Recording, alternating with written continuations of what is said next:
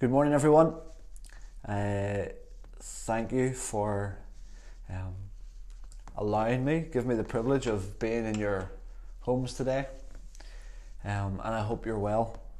And I also hope that if you're not well, that you know that there's people that, that are here that that love you and care for you. And uh, if you need someone to to pray with you or to chat through some stuff, please um, please make yourself known to us.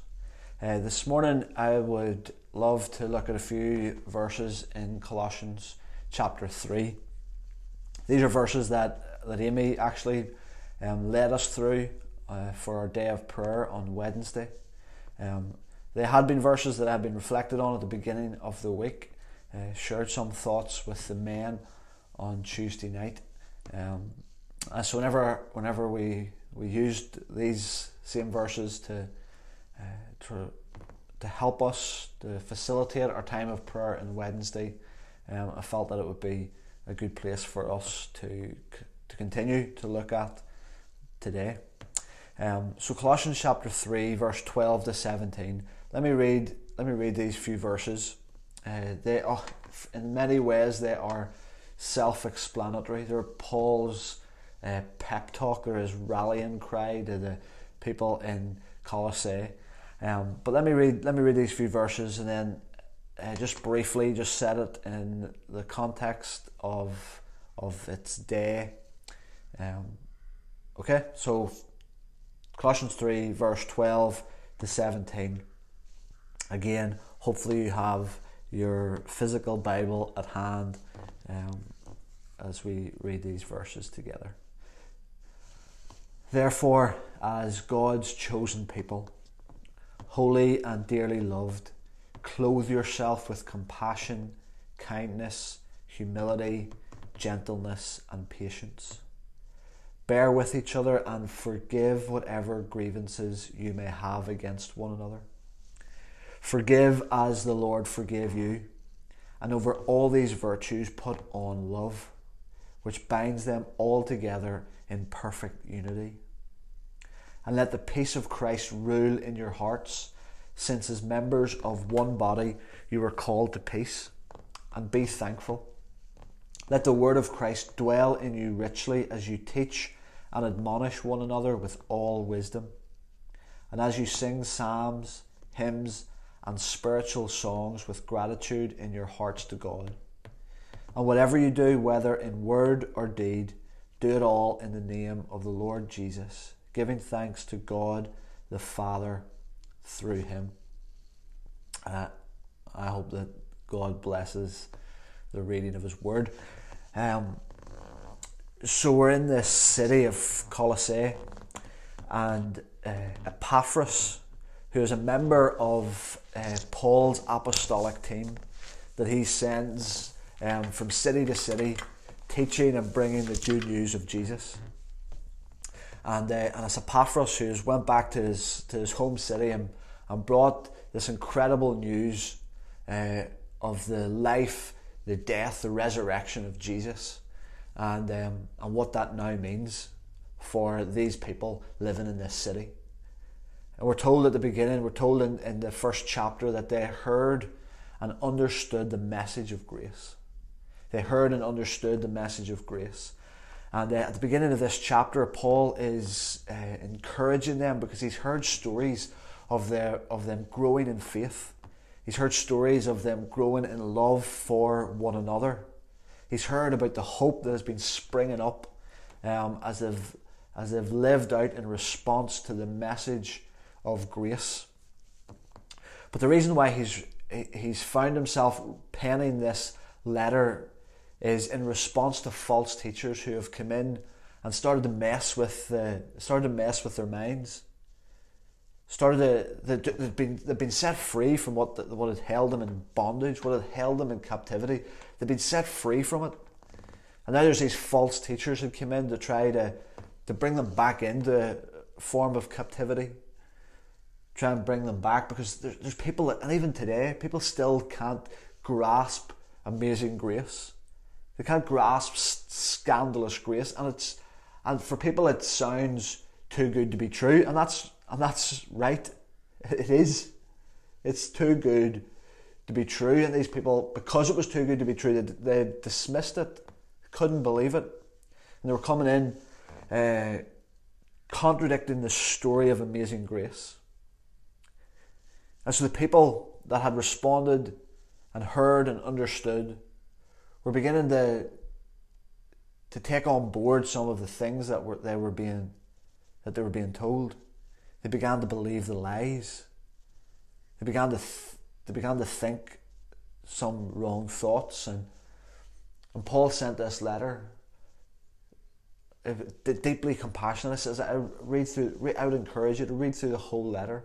Catch Paul's heart as he is um, is trying to encourage these brothers and sisters in this city. And uh, and Paul sends this letter. He's wanting to remind them who they are. But in the first uh, in the first chapter, especially from verse fifteen to the end of chapter one, we see them. We see Paul reminding them first of all who Jesus is. Get guys, get your eyes fixed on Jesus. This would before I, before I give any instruction, you just need to fix your eyes once again on Jesus. Get your eyes back on Him. And then it go this incredible, this, these incredible words that he that he pens. He is speaking of Jesus. He's the image of the invisible God. By Him, all things were created. All things are held together by Him. He has supremacy in everything. He is reconciling all things to himself, making peace through his sacrifice on the cross. And I think as Paul reminds them of who they are, he reminds them of, of, of Jesus, he reminds them, get them to fix their eyes on Jesus.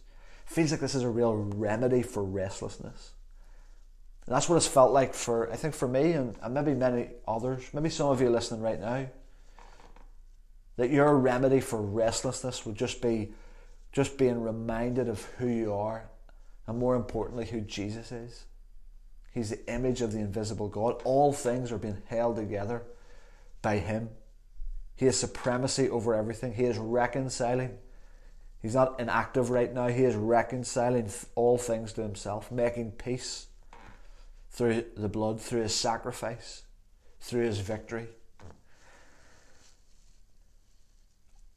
And I've, I think I've felt the weight of some of uh, of some of Paul's words this week. Because Paul's words are coming to us from prison. Paul's words were coming to these brothers and sisters in the city from a place of lockdown. And they were coming from a place of lockdown to a people who needed reminded to hold on, who needed to be reminded to stand firm, who needed to be reminded to lift your eyes brothers and sisters, lift up your heads. Last week, as we went through the Psalms of Lament, uh, Christina read for us Psalm 130. It's one of those Psalms uh, in between 120 and 135 that are the, the Song of Ascents. And in Psalm 121 and 123, we have the psalmist uh, saying, I lift up my eyes. Where does my help come from? It comes from the Lord, the maker of heaven and earth. I lift up my eyes, I lift my eyes up. I need to lift my head and, and I think Paul was was was doing that. Paul in a place of lockdown was reminding uh, a people to set their minds on things above, to lift up your heads, to lift up your eyes, to set your mind on things that are above, because that's where you are rightfully seated. That's where you should be. That's what that's what Jesus has done. That's what uh, you need to be reminded of. You have been raised with Christ. So set your hearts there. Set your hearts on things that are above where Christ is seated. Set your minds there. Lift up your eyes, lift up your heads. Set your mind on things that are above, not on earthly things. For the old way is gone. Your old life, you've, you, you've died, but your life now is hidden with Christ in God. These are a people that needed to be reminded They needed to be reminded to hold on. And Paul writes to them from his place of lockdown. And his words are we can't even come back, we can't even shoot back to Paul and say, Paul, you don't you don't understand. You don't understand the moment that we're in right now. Paul understood well. He, he understood all too well what it, what it is like to find yourself in a place of isolation, what it's like to find yourself in a place of complete lockdown. And so Paul's words for me, it feels like they're coming with, it, with extra weight for us, to us who need to be reminded to lift up our eyes, need to be reminded to stand firm, need to be reminded who we are and where we sit because of Jesus, because of what Jesus has done. And so it's this it's chapter 3. There's so much richness that we could uh, explore together throughout this letter. But chapter 3, Paul, he, in light of where you are seated, and as he encourages us to lift up our eyes, lift up your heads, he then says, Right, get rid of that old self. Get rid of the old self. Put it to death. Strong language, but at, at, at times like this, it needs strong language. Put it to death. Put to death the things that are destroying you. Put to death the things that are leading to destruction. And as the chapter goes on, I think it's fair to say, especially those things that destroy relationships of course, destroy relationships with God, but as we can see in these verses, things that destroy relationships with one another. And so he's telling us to get rid of those things that destroy relationships between one another. Get rid of the, the things that cause you to be angry. Get rid of the, that malice and that, that nasty way that we talk, that you talk about people. Like, get rid of that. That's your old self. That's the way that you once lived. Don't get sucked back into it. Don't allow this, this pivotal moment that you're now in to suck you back into that old way. Put that old self to death and put on the new self. You're a new creation. And we're two weeks out now from Resurrection Sunday. Two weeks ago is when we were celebrating Easter, and we talked about how that that that what Jesus was doing was restoring his original design. So we are because of what Jesus has done, we we are a new creation. We are a new creation. The old is gone and the new has come. Paul says in uh, 2 Corinthians chapter 5. And he goes on in these few verses uh, to put on the new self in verse 10 of chapter 3. Put on the new self. Uh, do you know that that is a doing word? That is a verb. Um, this homeschooling is uh, is as rewarding for me as it is, I hope, for the kids. I'm reminding myself of uh, nouns and verbs and adjectives. And this is a this is a verb. This is a doing word put on. Put on the new self. And I point that out because it's it it's an intentional act. It's an intentional act. It's something that isn't going to automatically happen. We need to intentionally lift up our eyes, intentionally fix our eyes on Jesus, and intentionally put on the new self. And so Paul begins to talk about what that looks like. Begins to tell us what he is, what we need to put on. Begins to point out this this new wardrobe. Feels like our I don't know whether it's the sun or, or whether or what it is. Maybe something that Judith is it's all Judith's good cooking, but it feels like they're all growing incredibly quickly over the last couple of weeks. Uh, and several times Judith has told me that that they're all in need of new clothes they need a new wardrobe. Um, but to get back to these verses, our, this is what our new wardrobe looks like. It looks like being clothed with compassion and kindness and humility and gentleness and patience. These are these are key. They, they really don't need me to expound too much further on on them. This, this compassion, this deep feeling. Like this, our English cannot grasp uh, fully what word is used here. This is a deep, like, feeling in the pits of our stomach, overwhelming feeling towards others, deep compassion, kindness, and humility. To clothe ourselves with humility. To clothe ourselves with, with gentleness and patience. See, these, these are always things that we need to clothe ourselves with.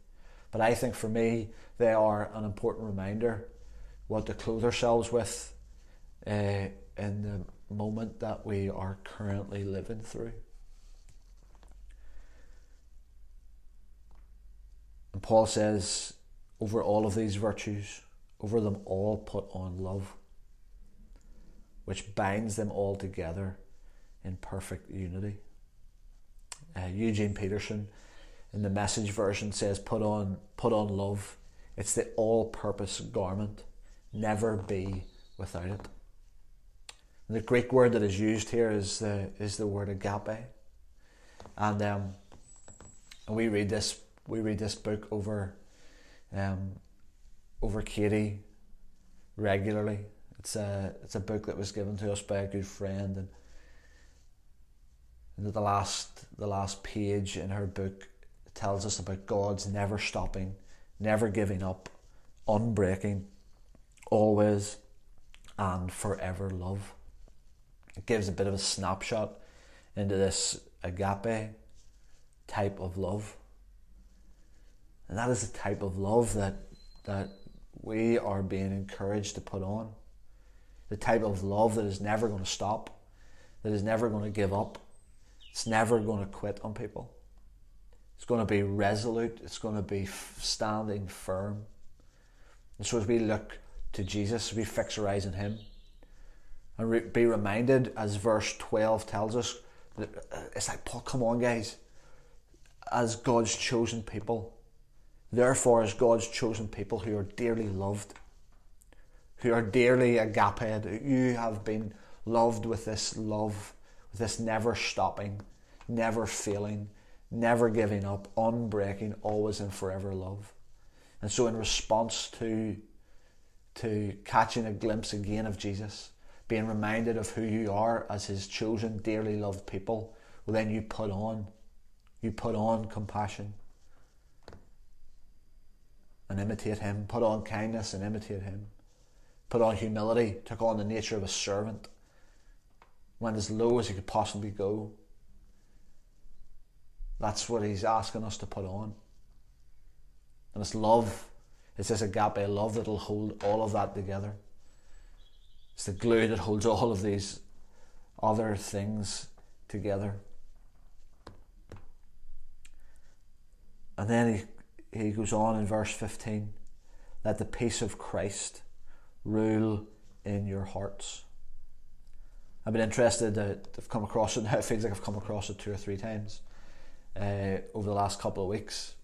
I suppose when it comes to the idea of peace, a lot of speakers, a lot of preachers are are are scouring through the Bible to find where is it that we can find peace? Where are the keys to peace? And so in Colossians 3, verse 15, let the peace of Christ rule in your hearts. This, this idea of rule. Um, the, the original meaning of it was to, was to be umpire. To be the umpire. So if you're familiar with, with tennis or one of those sports that has an umpire in it, uh, the umpire has the last call. And there's there's moments of conflict, if there's moments of uncertainty, the umpire, the umpire rules. The umpire makes the final decision. This is maybe better ways of f- fleshing this out, But there will be moments, and I'm sure there's been moments this week where there is conflict, there is moments of uncertainty.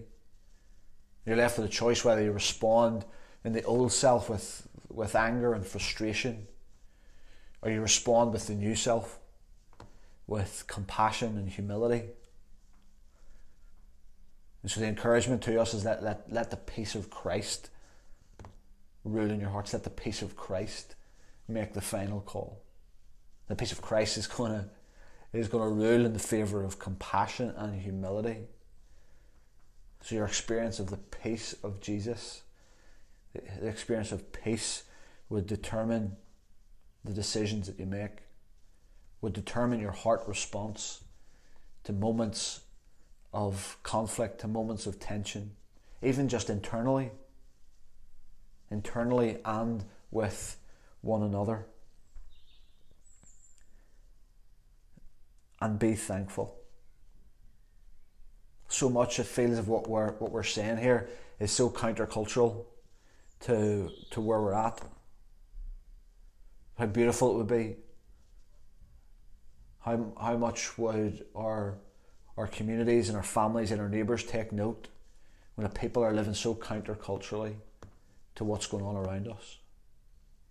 Be thankful. And it's been said that when the when there is peace in the heart, there will be praise on the lips. And so the call to be thankful is really important. That the peace of Christ rule be thankful. Let His word dwell in you richly. On Thursday, on Thursday night, we, we looked at the fifth discipline of 12 that we're going through, and 7 o'clock every Thursday night. And we looked at solitude. And, uh, and if, I would encourage you to, to pick up some of those things that we were talking about. Uh, if you didn't want to listen to the whole um, service or the whole the whole talk. Don't feel that you have to do that. If you want the notes on that, please please get in touch. I'd be more than happy to send them to you. But the idea of solitude is to is just to find yourself in a place where you can hear the whisper of God. So we want we're desperate. we we really want to hear the word of the Lord. We want to hear the word of Jesus. We want it to dwell in us richly. And so these are these are uh, really good instructions, really helpful instructions for us from Paul in prison, in a place of lockdown, to a people who needed to be reminded hold on, stand firm, stay strong, clothe yourself with all of this stuff. And um, he goes on to talk about singing. Please sing, sing, sing. Uh, and people have been doing that. I know that that has been really helpful for many. Just to worship, just to find themselves in a place where they're singing songs of adoration, singing songs of, of worship with gratitude in their hearts to God, as Paul says in verse 16. Sing, keep on singing. Sing psalms, sing hymns, sing spiritual songs with gratitude in your hearts to God. Whatever you do, whether it's in word or in deed, do it all in the name of the Lord Jesus, giving thanks to God the Father through him.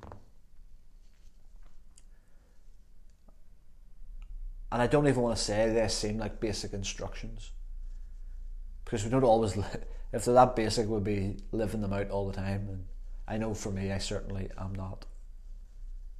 I need to be reminded of these things today, and I hope you do, and I hope that they're helpful. I hope it's a helpful place for you to turn to today. As I said at the beginning, I'd encourage you to read, uh, uh, to read through Paul's letter to this church. And I love that Paul, like Paul, of all that was going on, all that was going on in the city, the fact that the people were, were, were beginning to walk away, that they were beginning to wonder. Paul didn't come with any sense of condemnation. He didn't come with any rebuke. Like he, he, made, himself clear, but he, he, he expressed himself with, with love. He wanted to remind them of the good things that he still heard. He wanted to remind them of Jesus. He wanted to remind them of what it was to, to take on this new self, to be this new creation. And he reminded them of that and continues to give them really helpful, really helpful advice uh, right to the close of his letter. And at the end of his letter, in verse 18 of chapter 4, he says, Remember my chains. Remember where I'm writing this from. I'm writing it, I'm writing it from a place of lockdown. And I'm writing it because you, you need to hear it. You need to hear, don't walk away from this amazing grace. Don't walk away from this never stopping, never giving up, unbreakable, always and forever love. Lift up your eyes, set your mind on what's above. And when you've done that, then it's on you to clothe yourself, to clothe yourself in, in right relationship with God in, in order to maintain, develop, grow in relationship with one another. So keep on encouraging one another, keep on loving one another, keep on forgiving one another, as, as Paul has reminded us in these verses as well. Maintain strong relationship with God. Maintain and continue to develop strong relationship with one another. It's evidence that we've, we're clothed in this new self. And uh, and again, whatever you do, whatever you're saying, whatever you're doing, do it for Jesus. Do it for Him. He's worthy of it all. So as you go about your day today, I'd encourage you to be thankful.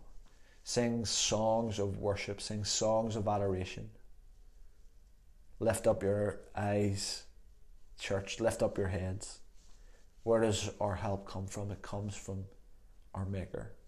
It comes from the one who holds all things together. So, Father, I thank you for, uh, I thank you that you are the image of God. Thank you that all things are held together in you. Thank you that in you uh, everything has its supremacy in you. Thank you that you're reconciling all things to yourself. You are continuing to make peace. And we continue to ask that your peace would be so present among us right now. The peace of Jesus would rule our hearts. It would have the final decision.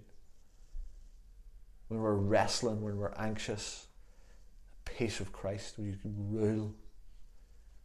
You come and rule in our hearts. God, would you meet with us where we are right now? I pray that we would encounter your love. We would encounter your agape love. We would encounter your amazing grace in such a way that it would free us, in such a way that it would liberate us, in such a way that it would um, impact our relationships with those around us. We love you, Lord. Bless us today. In Jesus' name. Amen. Amen. Bless you all. Have a good day. Chat soon.